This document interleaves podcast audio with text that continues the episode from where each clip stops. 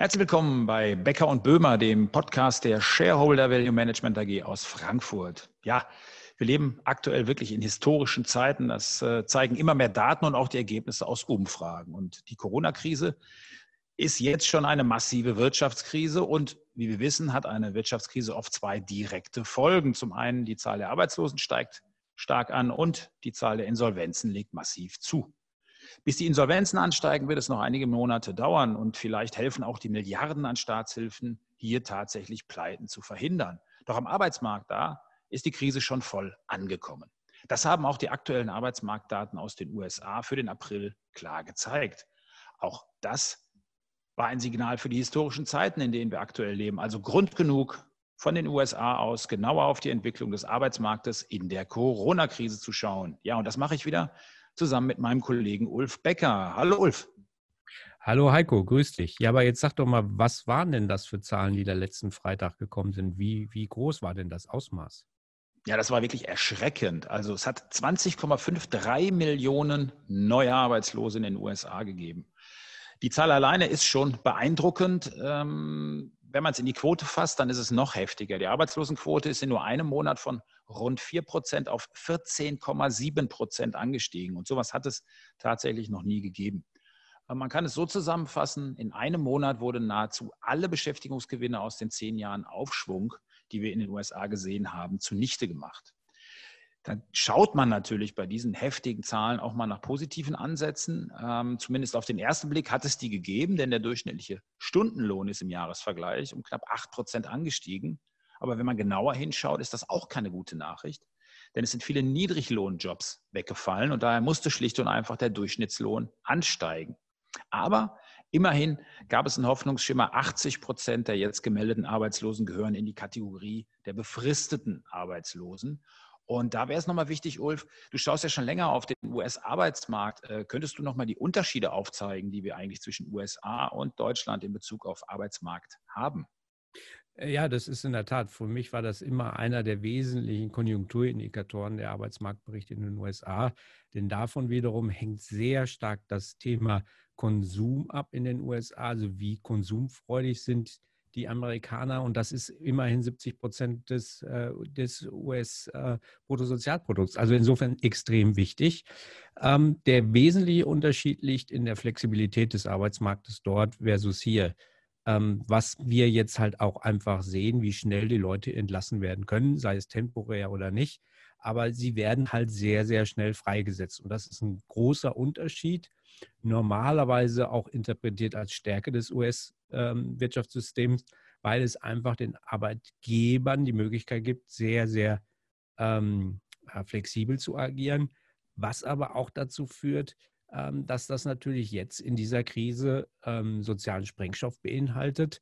Ähm, zum Glück gibt es diesen CARES Act, der den Leuten zumindest jetzt kurzfristig hilft. Aber jetzt haben wir ja wirklich diese massiven Zahlen gesehen, also über 20 Millionen neue Arbeitslose in nur einem Monat. Ist das denn ein realistisches Bild, was diese Zahlen wiedergeben? Wahrscheinlich leider noch untertrieben. Wenn man sich den Household Survey anschaut, also ein anderer Form der Erhebung äh, der Daten, ähm, dann liegen die Daten wahrscheinlich noch deutlich höher. Wir schätzen so um die 10 bis 12 Millionen mehr Arbeitslose, als wir jetzt gesehen haben. Also vermutlich wird auch äh, in dem nächsten Arbeitsmarktbericht hier nochmal eine Schippe draufkommen, leider, leider Gottes. Wenn man sich die U6-Arbeitslosenrate anschaut, dann liegt die mit über 20 Prozent schon jetzt deutlich drüber. Dort werden nämlich auch sogenannte geringfügig Beschäftigte mit mit reingerechnet. Also das realistische Bild des US-Arbeitsmarkts sieht wahrscheinlich noch düsterer aus als das, was wir jetzt gerade am Freitag gesehen haben. Und wenn wir jetzt ein bisschen nach vorne schauen, meinst du, dass da wirklich äh, ja schon das, der Boden gesehen, dass wir den Boden schon sehen, dass das Tal schon erreicht ist? Wenn ich mir anschaue, wie unterschiedlich auch in den USA die 50 Staaten eben agieren und aus dem Lockdown rauskommen. Es ist einfach unheimlich schwer, wenn ich den Lockdown gemacht habe. Und das sehen wir jetzt, wie schwer es ist, da wieder rauszukommen. Der eine möchte so, der andere möchte so. Wir sehen sie ja auch hier mit unseren in, äh, verschiedenen Bundesländern oder Landkreisen sogar.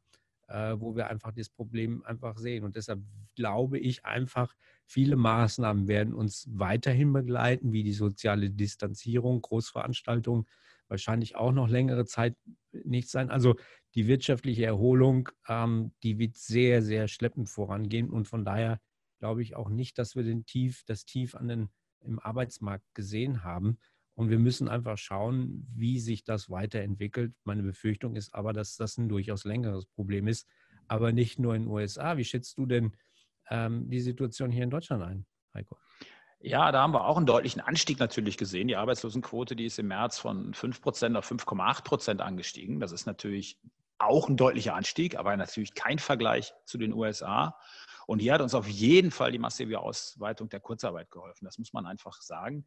Jeder dritte Betrieb in Deutschland, der hat jetzt schon Kurzarbeit eingeführt und insgesamt deutlich über 10 Millionen Menschen sind momentan in Kurzarbeit. Und wenn man das mal ins Verhältnis setzt, das ist zum einen ein Rekordwert, aber wenn man den ins Verhältnis setzt zur Finanzkrise 2009, dann wird erstmal deutlich, was für eine Krise wir aktuell erleben. Also April 2020, 7,5 Millionen neue Kurzarbeiter in Deutschland. Und zum Höhepunkt der Finanzkrise, die war bezogen auf den Arbeitsmarkt im Januar 2009 und damals gab es etwas mehr als 750.000 neue Kurzarbeiter. So, hm. das heißt also, wir haben hier wirklich schon eine massive Ausweitung und deutlich stärkeres Krisensignal als noch vor, vor zehn Jahren oder gut zehn Jahren. Wichtig aber, es ist ein gutes Instrument, aber es ist eben auch nur zeitlich begrenzt einsetzbar, weil es, weil es teuer ist. Und wir sehen fast täglich neue Meldungen auch, wo Stellen gestrichen werden. Also ganz neu reingekommen ist beispielsweise TUI, der Reisekonzern. Der will äh, weltweit 8000 Stellen abbauen. Und ja, die sollen gestrichen und nicht mehr neu besetzt werden. Auch das ist klar. Das heißt, dieses Unternehmen stellt sich komplett neu auf. Natürlich auch, weil das Reisen sicherlich nach der Corona-Krise anders aussehen wird. Und solche Meldungen kommen eigentlich regelmäßig rein, sodass eben auch bezogen auf den deutschen Arbeitsmarkt auf jeden Fall noch von einer Verschlechterung in den nächsten Monaten auszugehen ist, definitiv. Ja, würde ich, würde ich, würde ich auch unterschreiben. Hättest du eine Idee, in welche Dimension das gehen kann? Das ist äh, tatsächlich schwer zu sagen. Es gibt erste Prognosen, die sagen, 7% wären realistisch ähm, für die Arbeitslosenquote Ende 2020. Aber ganz ehrlich, äh, wir haben so schnell Entwicklungen gesehen, dass Prognosen jetzt extrem schwierig sind auf Sicht von einigen Monaten. Ja, denke ich, denke ich, denke ich auch. Und das Thema wird uns sicherlich noch begleiten. Und wir werden sehen, äh, wie sich das weiterentwickelt. Und wir halten Sie darüber natürlich auch im Laufe der Zeit gerne auf dem Laufenden. Nächstes Mal werden wir ein anderes Thema nehmen. Nächstes Mal kommt das Thema Dividende dran. Ähm, wer zahlt noch Dividende? Worauf kann man sich als Investor noch verlassen? Das wird das Thema sein, das Heiko Böhmer und meine Wenigkeit nächstes, äh, nächstes Mal besprechen. Vielen Dank. Ja, auch von mir vielen Dank. Und jetzt kommt noch unser Disclaimer. Diese Publikation dient unter anderem als Werbemitteilung. Sie richtet sich ausschließlich an Personen mit Wohnsitz bzw. Sitz in Deutschland. Der Inhalt dieses Podcasts stellt keine Anlageberatung oder sonstige Empfehlung zum Kauf, Verkauf oder Halten von Finanzinstrumenten dar und ersetzen keine individuelle Anlageberatung.